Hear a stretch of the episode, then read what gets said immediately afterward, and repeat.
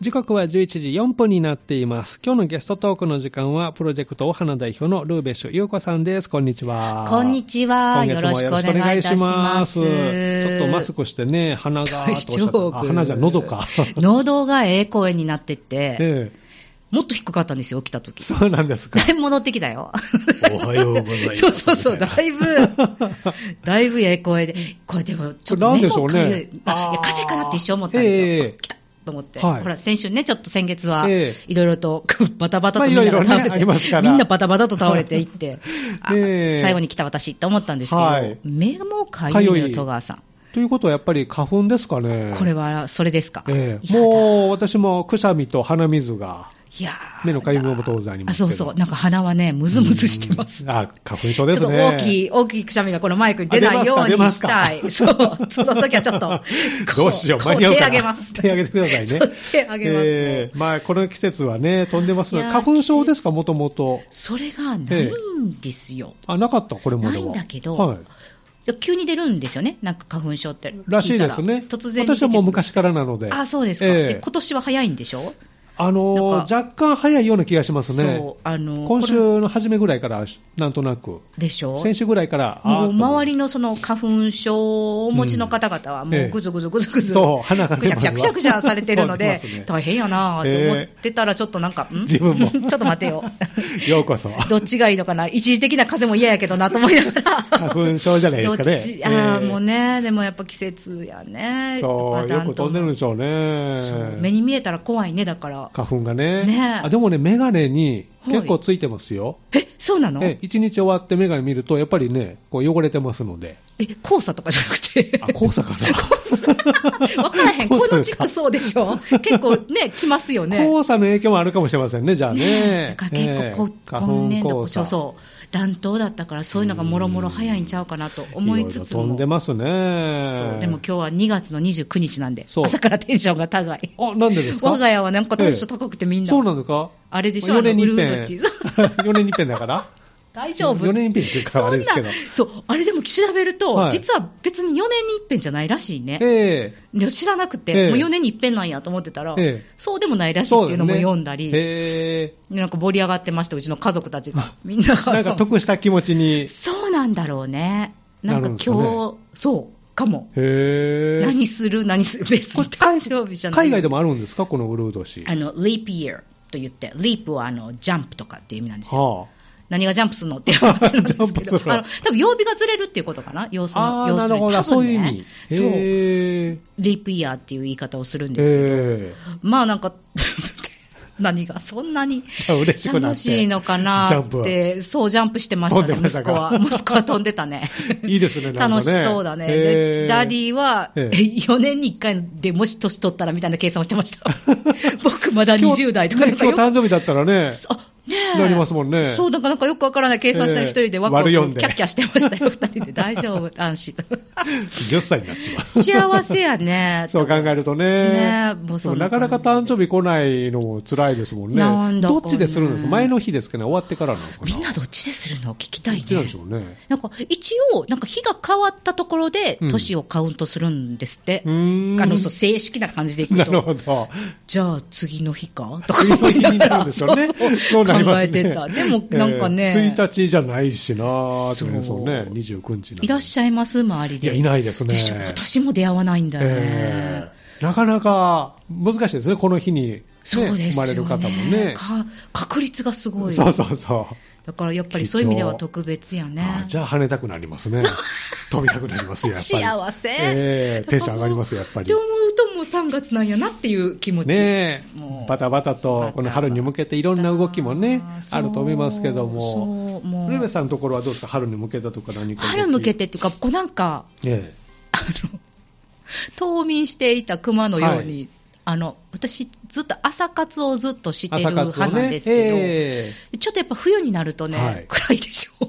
えうん。だから、ね。なかなかね、ええ。しな、しなくなったっていうか、まあ子供たちも体調崩しがちだし、ええ。まあなんか健康第一みたいな生活で、はい。なかなかこう自分の時間を朝に持つっていうのを、ええできてなかった。そうなの。やめがちじゃないけど、ちょっと休憩みたいになってたんですが、それが戻ってきました。あ、戻ってきましたか。ガツッと戻ってきた。お何か始めたんですか？なんかっていうか、今までやってた習慣的なことが、やっぱりまたこう、ルーティン化が整ってきてへて、ーもう4時に目が覚める。4時に？目覚ましで覚めるんです違かうんですよ。自然に？本当に目覚めるの。いや、してるんですけど、一応。早いですね、それがそれよりも早く起きちゃう。えー、年かな？早くないですか、ちょっと。もうすごいピカーンって4時に目が覚めるおはようございますみたいな。目覚ましかけてないのに。ないんですよね。夜は何時に寝るんですか？早いんですよ、だからね、きっと。まあ、やっぱり睡眠は大事だと思うので、えもう本当子供たちが寝たとそんなに変わらずで、そうなんですね。9時ぐらいにはもう、あ、じゃあ目が覚めますね。4時に。それは目覚めますよ。いや、もう。12時とか1トマ時何時ですか？寝るのがだいたい12時から1時の間。あ日超えます超えますねあ。そっか、えーで、起きるのが7時あ、それでも早いですね。に目覚ましが両サイドになってですあね、両サイド。両サイド鳴らすんですよ。起きろよとはい。で、両サイド止めて、7時半に目が覚める。あ、そう。ドキドキしますよ。何もなない状態で寝るので。そうですよね。二度寝するので。そっか。それがたまらないドキドキ7時半。そう。でも起きちゃうんだ。体はたまに8起きれる時半ぐらい目が覚めてですね。ドキドキするそんなええもう焦りますよ。心臓に悪い。9時の放送まで30分しかない。間に合うのかとか思いながいやら。いやいや年に1回ぐらいありましたけどね、そういうの。本当ですか。うんいやもうなんか、起きるんですよね。へえ4時に目が覚め目て覚、める。で、起きて何か始めたんですか、まあ、い再ろいろ、開というか。あ、まあ、あのー朝はか、まあ、その、今、朝活をやめてた時期も、ええ朝はこう、ストレッチだったり、ヨガを絶対するようにはしててヨガを、するんでももう30分とかですよ。はいもうそんなかごいですねけないです。うん。へえでしてるんですね。えで、まあ、素直なんですよ。なんかで、読んだの。朝は、そう、素直、意外と素直で、なんか朝のね、やっぱりもうゴールデンタイムって言うんだって、ええ朝の3時間を。なるほど。まあ、そこをどう使うかが一日に 決まると決まると言われたら、もうどう、もう。影響を受けてそうそうそう。そしてなんかルーティン化をするとやっぱり脳にいいらしく、へそう、脳マニアなんで、うん。あ脳がいいんや、これ。脳にいいんや。にいいやとでもルーティンだったらこう、意識しなくてもやっちゃうので、動きますね。あの逆に脳がそれで慣れちゃって、またこう、あ、慢性化するの？はい。あ、そう、あ、そそうこちょっと調べときます。えでもなんかすごくいい、その時の刺激が結局、日中のええ。脳の活性化につながるから、え。へだからいいんですよ、あの皆さんほら、朝早く起きて、ええ田んぼ行かれるとかあるじゃないですか。あ畑行ってとか、ええ農作業とか。体を動かしますよねそう、あの体の動かしってきっといいのかもしれないと思って。あそれでおじいちゃん元気だったんですね、ずっと。元気でした。元気でしたね。うちのおじいちゃんもあのゲートボール、昔はゲートボール。ゲートボール。行ってました。あそうですか。そう元気やったよねあの時代のそう、80代でバイク乗って、山道登って畑までね、すごい。行ってましたけど、溝に落ちましたけどね。やだ、もうそう、そういうのがね、ちょっと心配。違うんですよ、ちょっといろ乗ったらんなダメっていう、事情もね、うん違うんだけど、やっぱり朝いいと思ってるので、それはしますね。体を動かす。動かします。まあヨガで動かして動かして、うんあとはやはり作業を作業。しますよね。やっぱボランティアの方の作業をさせても資らったり。料作りとか、日中はどうしても人に会うということがメインになってくるまあので、話すことがね、多くなって、作業できなくなりますもんね。そうなんですよ、ええ。なのでじっくりこう集中できることええ。をさせてもらうようにしてて、うん。って言ってたら起きてくるんですけどね。あ、、みんながね。起きてくる、はい。早い、あ、みんな、早い。5時ぐらいにもうご起きてきます。ええ。で朝ごはん。あの人たちはあの朝弁しはるんですよ、朝弁。朝弁っていうんですか、あの朝朝学、何なんていうの、今、朝の勉強。朝の勉強をしてはります。偉いですね。へえ。そう、偉いですね。ほら、我が家は一応、一応ね、うん。バイリンガルで、うん。という形で、はい。子供たちといろいろね、子英語も。育てを向き合ってる状況ではあるので、え。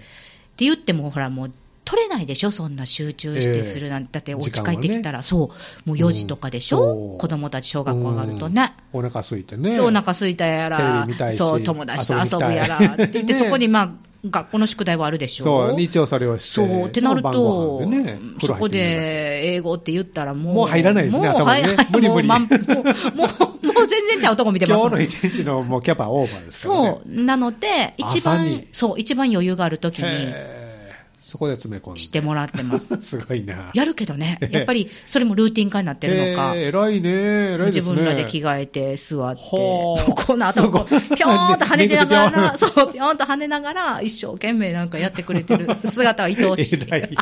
すごい。愛おしい。えー、じゃあ朝方なんですよ、皆さんね。きっとそうですね。早いもんね。引いたんですねでもそれもやっぱり、うん。ね、やっぱり将来的なことを考えると、うんそういう癖づけはね、うんやっておいてあげる方がうんそうですね。いいのかなとは。はい。うん、夜眠いね、あの、うん目をこすりながらやるよりもうん、朝シャキッとね、起きてする方が。そうなんですよね,、ええいいですよねそうなんですよへね。えだからそれを今のところ、うん子供たちは来るとは思っていないので、うんなんとかできてるかな。じゃあ日本語と、まあ、英語と、まあ、両方しながら。そうですね。ええもうだいぶあれですか、英語を話せる、普通に。彼ら、えあのー一応ね、そのええ。やはり、なんていうのかな、英語を話すパーセンテージがはい。やっぱり少ないですよね。うん。で、日本語がどんと、特にこうあまあ小学校、幼稚そうですね。園入るええ。と多くなるのでね。ええ、確実にそちらがこうえ伸びてきてるんですよ。えまあやっぱり苦手なものもあったりはするんですけど、え。で英語は英語でやっぱり使うし結局、機会が少ないので、だんだんね、ええ。年齢とともに、えなんで僕は英語を話す必要があるのかなとかね、思うこともあるみたな。いるな。そう。なので、ちょっとこうそういうお話ができる機会というのを、周りのバイリンガルでね、ええ。育てておられるご家庭と組ませていただいて、あったり、そそうそう、プレイデートしたり、ええあの遊びに行かせてもらったうん。りすると、こっちからその別に今日はそういう英語でお話す、ええあのお友達だよとか言わないんだけど、ええやっぱ自然とそうなるんですよへえね、見てると。最初なんか日本語でやってみたり、ええだから、この子はどっちなんだみたいな、そうそう、どっちの方がいいんだみたいな 雰囲気なんだけど、やっぱりこう、こっちの親御さんも英語で喋ってる、ええってなるともう、英語にな断然英語っていく。。断然英あそう語。なんですね。環境なんですね。そうなので、面白いな、環境を作ってあげるって大事。いいですね。もう海外に行った経験はあるんですか、お子さんは？うん、ありますあります。みんなもう、で、じゃあハワイも。ハワイもあって、で、去年なんて韓国行った時も、ええ。韓国語がね、うん。あるから韓国語しようかなと思うと、ええ。英語できるのね、ええ皆さん。あの、主要の場所で行くと、ソウルだったらね。えなので、英語でやりえ取りしたり。図書館とかも遊びに行くと、えで、できなかったら、今は素晴らしい皆さんこれを持ってくるんですよ。えスマホで。スマホで。え入れてなんか言ってはる、韓国語でなんか言ってはるなと思ったら、なんか英語が流れてくるって、そう。えねえ、便利ですよね。それすら使いこなせてないですけど。私は。でもあれを見ると、あえどの国でもいけるかもって。ねえ。だから、言葉覚えなくても、いけます。スマホさえあれば。スマホさえ、あ、だから Wi-Fi ええのね、環境さえ整えつつ。もうどこでも行けますよ。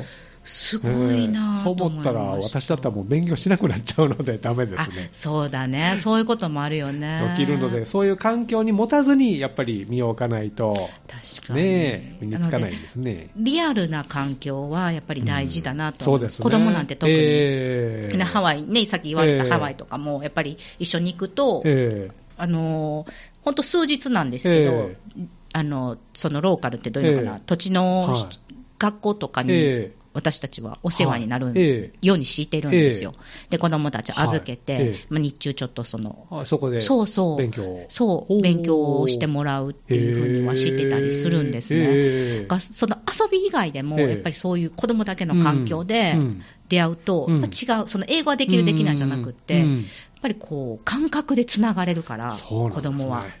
なんか大人っていろいろ考えるじゃないですか。ね、言葉でちょっと説明しないと伝わらないかなとか考えたりね。そうそうそう、どういうんや、この時は、みたいな、ええあるんです一生懸命文法で考えまいや、考すけど。える、考えます。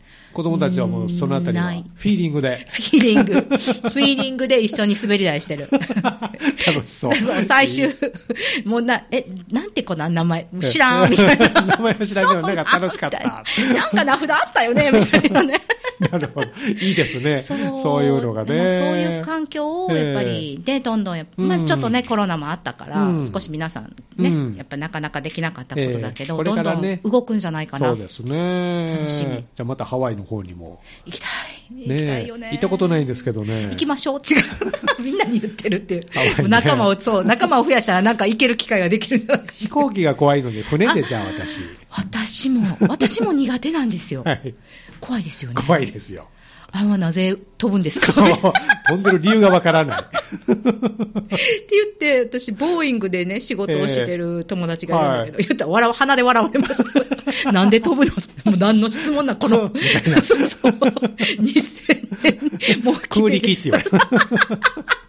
もうね、もう本当に不思議でした。の何回乗っても思う。もうん。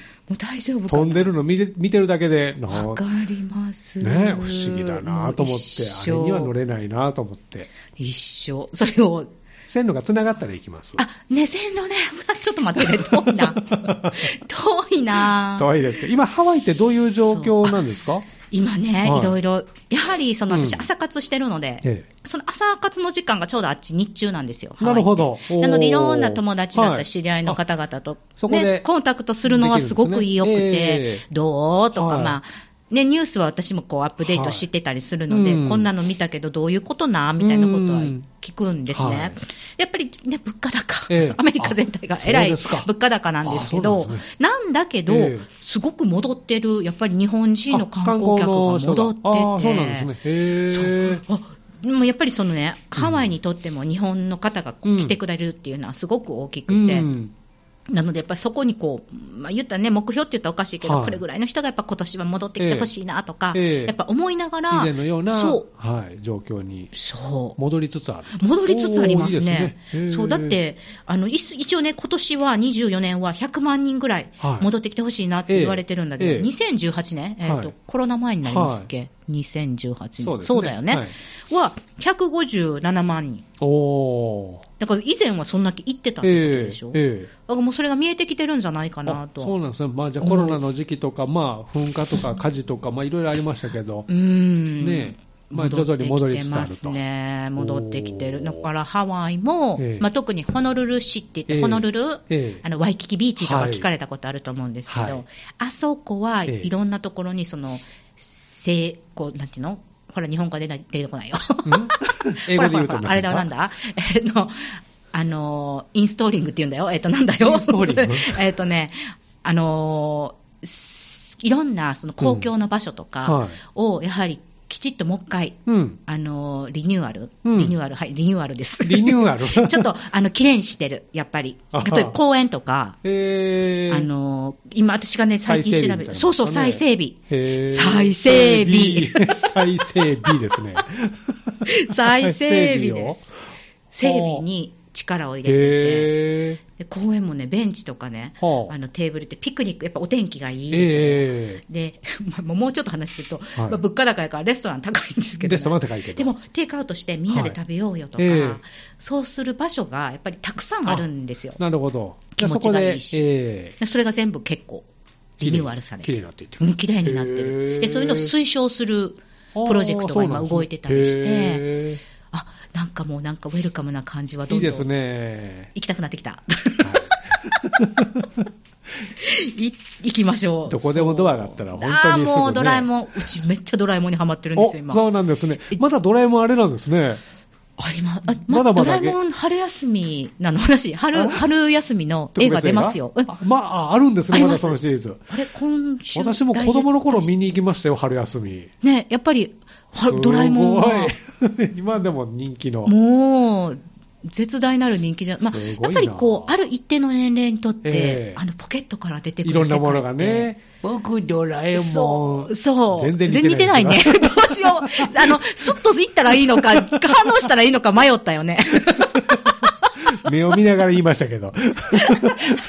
どうしようかっていう表情されてましたけど。これ、ラジオやから伝わってないけど、目線はね、小川さんと目合いながらやってるんで。僕、ドラえもんっていう。ドラえもんすごい人気なんですね。あれで、うちのダディは日本語を勉強してあ、ます。そうなんですね。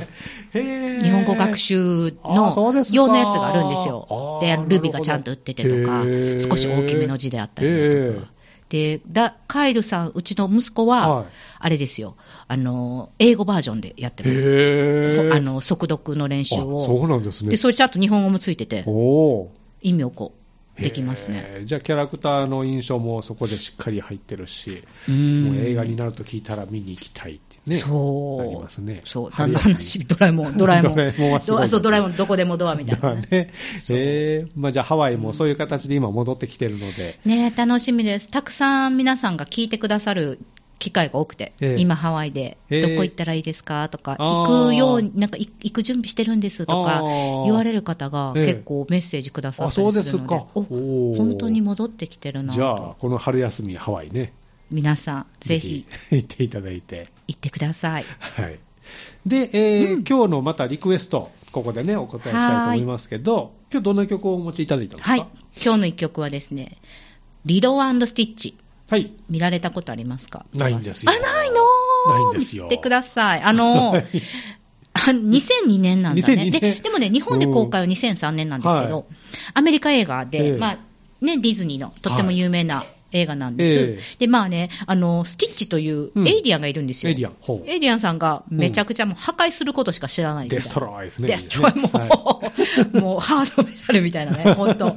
なんかもう、壊すことしか知らないんだけど、ある少女の、はい。そのリリョちゃんっていう子に出会うことで、あ出会って愛って何？みたいなね、ことを知る。っていうような映画のストーリーなんですね。ええええで、これの一曲を今日持ってきたんですけど、はい。えあのー皆さん多分ね、映画は見られたことあるとは思うんですが、実はね、今から聴いてもらう曲もね、はい。あの、ヘーメレのリロっていう歌なんですけども、ええ。リロの歌、リロちゃんの歌っていうえ。名前がついてて、はい。なんだけど実は内容としては、うん。あの、なかなかこう歴史の人たち、うん。実在するね、うん。あの、ハワイの、うん。ハワイ、アンの時代のり実在する人たちに向けた歌だったりするので、ですね。とっても深いんです。ただまあえ、舞台はどこなんですか？ハワイハワイ。うんハワイが舞台の映画。そうなんです。で、あの、リロちゃんも、あの、フラ踊ってるお。で、その時とかにこの曲が流れるんですね。で、結構多うん分、日本の、うん。あの、フラをうん。教えておられるお教室でも、はい子供さんが踊られたり、えよく聞きますなのでおなじみの曲んですね。んですね。で、うんその中のすごく好きな言葉がね、はいあるので、またそれも後でお話しできればなと。思います。はい。では、お送りしたいと思います。これ、どなたが歌っておられか？かわいい。えっとね、あの、歌、作曲と、まあ、ええ一緒にちょっと大人の男性の声が聞こえたと思うんですけど、はいそその方がマーク・ケアリー・ホーマルさんで、はいで、子供さんたちの声が聞こえたと思うんです。ええあねあれがね、カメハメハスクールっていうのがあって、そこにある児童合唱団へのー子供さんたち。地元のそうなんです。で、うんカメハメハスクールは、うんいわゆるハワイアンの地はい。を継いでるお子さんのみが行ける学校なんんですね。そう、それを伝統を守っていくっていうことをあの、主にした私立の学校でしあて、そうなんですね。そうなんですよそこの児童合唱団の皆さん。そう、可愛いですよね。可可愛愛いんいでですもう、あの、本当に、あの、おは、あのーこの中でね、ええ私たちのプロジェクトお花はいの一緒で、お花っていうな,、うんん、なんか言葉が出てくるのね。ええっていうのが、その、リロちゃんは、はい。あのーまだね、小学生ぐらいかな、あれ、うん設定は。うん。小さいんですけど、はい。ご両親がいなくて、ええ。でもその家族っていうのをすごく大事にしてるのね。で、その中で、お花 means family っていうのね。うん。で、family means no one gets left behind って言うんだけど、はいこれはお花は家族なんだよって言って、うんあの、教えてあげるの。その、もうスティッチが何でもこうして。うんうんねそうそう、エイリアンだからね。で、家族はいつもそばにいるんだよ。ええたとえ何があっても、いつもそばにいるんだよって言って、うんいうのをなんかこう、何回も殺到してあげるんだよね。はいでそしたらだんだん変わるの。そのエイリアンが。そう。で、なんか、リロさんが作ってる、ええその、君がどんなに、こんなことしたら悪いんだよ、悪いんだよっていええ。うチャートがあるんだけど、ええ。こんなレベルが上がるのね、はい。君こんだけやったらこんだけチャートで悪い子チャートが上がるんだよみたいなのを作るんだけど、ええ。それうちの息子作った。それでマミ、僕はどこ？みたいな。下がってるとか。そうそうそうそう。そこを言ったらいいんかな、私は、みたいなね。そういうのね。そうね。そう、すごくいい、あの、元気のある映画なんだけど、ほっこりすると。うん映画ですそうなんですね。ぜひ楽しんでくださいお花っていう言葉も出てくるしとそいうことですうね。んで、プロジェクトお花あの、以前ね、はいキャラバン隊というか、キャラバンではいっていうね、計画がありそうますよとなんですいうよ。話ありましたけどね。そうなんです。うんキャラバン隊も、キャラバン隊になってくれるママたちが揃いまして、無事に。そうですか、ねえいよいよ。いよいよ動くくええ軸がはい集まったという感じで。おー何名であれですか？今回はは4名をメインに、4名で。4名のママたちがメインで動いてくれる予定です。まあはい活動していくと、あのね、まあ、4名って言いながら、まあ、うん。当日本当に何があるか分かんないので、ええええ。まあ、そこら辺はね、まあフレキシブルってなっちゃうんだけど、はい。まあ、基本4名でやろうかなということで、はい。今年は動いていきたいと思ってて。具体的なあれでは決まってるんですか、することは。そうなんですよ。あの、もうバタバタとしてるんだけど、ええ。ええ一つ一つがね、なんかね、ほんとカチカチってはまっていくみたいな形で。あのー春からの支援活動として、はい。まずはちょっとキャラバン隊をね、はい。受け入れてくださるところがありましたので、うんうんそちらでおスタートとなります。そねええそれから、あのー学園地区って、学園地区ありますね。わかはい。カルチャータウン。のあそうなんです、カルチャータウンの一部のところで子育てサロンがあるんですね。うんで、そちらの方に、ええあの、受け入れをしてくださるというお話をおいただきましたので、はい一旦そちらに駆けつけたいなと。いい子かなと。はいえ何をされるんですか、そこで。その中身を決めていくのが、ええキャラバン隊のママたちになんですよね。任せてる状態。任せるというよりもええ、何をしていきたいかをやっぱり考えてもらうっていうことがすごく大事だと思うんですよ。ええ。やっぱりその社会でどういうことが起きてるのかとか、ええ。この地区でどんなことをママたち、ねはい。お子さんたちまが、そうあの楽しみにしてくれるのかっていうことを、ええやはり考えてもらいたくて、で考えた上で出てきたものをうん。みんなで整えていく、うん。このなんていうのかな、工程というかね、ええ。このプロセスがすごく大事やなとお花は思ってるので、ええ。なるほど。それを一緒にやっていけれたらなと思ってます。うん。いいですね。うん。もう、日時は決まってるんですか？日時はもうその子育てサロンさんとええ。合わせて、そこがかいあの開くときに行かせていただくという形一回だけで何回か？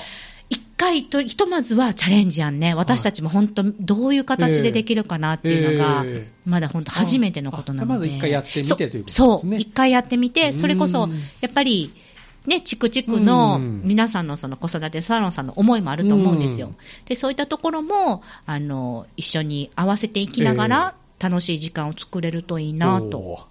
思ってます。じゃあ、いよいよ動き出すと。楽しみ。い そうねもうね、ワクワクしてますね。ああ、いいですね。そう楽しみにしてますえー楽しみですね。はいよろしくお願いしますたそんなお話も聞けるかなと思いますけどもね。個人的なこう予定とかどうですか、ルーベスさんは。個人的な予定、うん。えっと、何？個人的な予定？でも、今年はもうね、下の子も入学したし、もうなんかほっとして、おお。次はまた高学年でしょう。そうですね。高学年ってまたどうなるんやろうね。どうなるんでしょうねなんか一つ一つが近づいてきてるよね。なんか、どう？え、なんかね、ええ10歳の壁っていうのがあるんですって10歳の壁、子供たちには。4年生ぐらいですか？4年生、5年生、今ぐらいかな、はいそれぐらいになると、なんかやっぱり、ほら、思春期は特有い。のは感じ。が出てくるんだって。だからそれをうん。気持ち感じながら、あら？みたいな。ちょっとお母さん遠ざけたり。そうね。お父さん遠ざけたり。そうね。なんかうん、ちょっと、ん？なんか、イラが、イラってしてるよね、今、みたいな。それがね。反抗期みたいな。反抗期かななんか可愛い。まだ可愛いね。そうですねそう。でも、先輩のお母さんたちとかね、ええに聞くと、やっぱり結構長い。反抗期って長いんだよって反言われて。抗期ね。長かったですか？長かったのかな。だってなんかもう高校生ぐらいまで口聞いてくれなかった。小学生高学年ぐらいから。高校生ぐらいまで続いたっていうお母さんがいて。別にとか。なあ、ね、別にいいねんとか。言うね、別にとか、別にって何が別にみたいなね。そうそう普通とかね。ああ、いいみたいな。らんとか。ああでしょ、ああでしょ、ああ言われてる。もう、ああなんか言われた日にはですよ。どうします？ほんと。どうしたらいいんでしょうね。ね、もうそれは英語で言ったん日本語で言ったって、まず言う。まずどっちや？みたいな。反抗期。ねえ、ルーベさんご自身は反抗期ってあったんですか？私ね、考えてるの、うん。なかったんだよね。えーそうなんですか。反抗期って何反抗期。あ、反抗期。とりあえずあの、チェーン持って、市内持って、こスケバンデカ スケバンデカとか、懐かしい見てました。とか。反抗期ってなかったですか？反抗期、ええ中学校ぐらいで。そうなんだよね。もう何言われてももう、ええねんとか、あ分かってるわとか、そういう返事しかしない。親にでしょ親に。先生にも。なかった。なかったんですか？楽しくて仕方なかった、毎日。おかしいでしょ、やっぱり。なんか生きてること楽楽しそう、いいですね楽しい。なんか、違うところにいましたね。キックベースボールずっとしてたよね、中学の時も。懐かしいけど、そうなんだよね。なんか反抗期、友達といてる方が楽しいとか、い楽しかった。でも家族も楽しかあ、った。そうなんですね。なのでちょっとい一室。が、うん、よかったんでしょうね。どんな、ね来たっていうのがなんか分かりづらいですよね。関わり方がじゃあ良かったんでしょうかね。かかあそうかもしれいや、でも来た、あったとは思うんですけど、うん上手にこう抜きながら、なんかそうだったのかな。ないとそれはそれでね、あの困りますけど、そうなんだよね。自立への一歩なので、成長の証ですから。言いますよね。はいそう、だから、いまだに自立できてないかなって。いやいやいやそういうこと思うよね。なんか私できてないんか、できてないよねっていう。ええねん、そう分かってるわーっていう。そうね。かうんまあ、でも、弟だったり、うん兄弟のものは見てきたので、うん。ああったんですね。ね、なんで壁に穴が開いてるのかなみたいな。すごいな。そう。男子あるあるとかって言われましたけど、他のとこお母さんに言ったら。それはちょっと恐ろしくてできなかったですね。あるあるって言って言ってるお母さんいたよ。穴なんか開けた日にはもう、って開く？みたいなね。倍返しどころじゃなかったですからね。それは怖くてできなかったです。でもそんな弟もやっぱりね、うん今はもう母うん。のこと大事にしてくれてるし、おーやっぱり、やっぱ家庭やね。そうですね。そういう、だから、えみんな頑張ろう？違う。みんな終わりは来る。って言ってる今。必ず来る。まあ、ずーっとそのまま、まあね。関係性ですからね、これはそれぞれのね、ケースバイケースになってくるので。私の場合はになりますけど。そうですよね。でもなんかそういう家庭を感じながら、うんやはりこう子育て世代のうん。女性が関わっていくっていうのええはすごく大事だなと思ってて、ね。ええまあね、それぞれ違うんだけど、いつかは絶対来て、えね、そうう。ん、あるから、そんな時もっていうこともあるから、うんそういうものをこうお互いに忘れなかったり、えある程度触れ合えるうん環境を今回やっぱりお花が作っていけるといいなとね思ってます。でいつかはね、自立して家出ていきますからね。寂しい。そんなん考えただけで泣きそう。それの練習しとかないと。そうだよね。そうそうなんですよね。頑張ってねって送り出す練習をしとかないと。そう、だってもう最初私初めて、え公園にひね、ええマミーいなくていいよって言われた時の日のもう、え 落ち込み。そう みたいな。マミーがないないのみたいなね。いなくていいの友達が、みたいなね。す先。ごくいい成長なんだけど、ええ何やこの寂しさみたいなね。この、何？複雑な気持ちみたいそうなるんですね、やっぱりね。ねええなんかそういうのをなんかうんみんながね、味わってると思うと、うん一人じゃないね。そうですね。みんなそれは通る道なんでしょうみんなね。そんな意見交換もしながら、はい楽しいひとときになればお花プロジェクトをいよいよ指導するとはいいうことで。支援に向けて、はいはい、動いていきます。最新情報などはインスタグラムで。はい、インスタグラムをメインで、えっとはい発信させていただいておりますので、うんそちらでご確認いただければなと思います。ぜひ、あの、検索していただいて、えープロジェクトお花はい。で検索してもらっていいですかね？もう出ますそれで出ますはい出ますチェックしてみてください。えーということで、今日のゲストトークの時間は、プロジェクトお花代表のルーベッシュ優子さんをお迎えしました。そして、ラジオの放送は来月がラストになりますので、それ以降は、あの、また違う形で、違う形でまた話したい。そう そうそうそう出ていただこうと思っておりますので、ありがとうございます。次回もよろしくお願いいたします。楽しみにしています。今日もありがとうございました。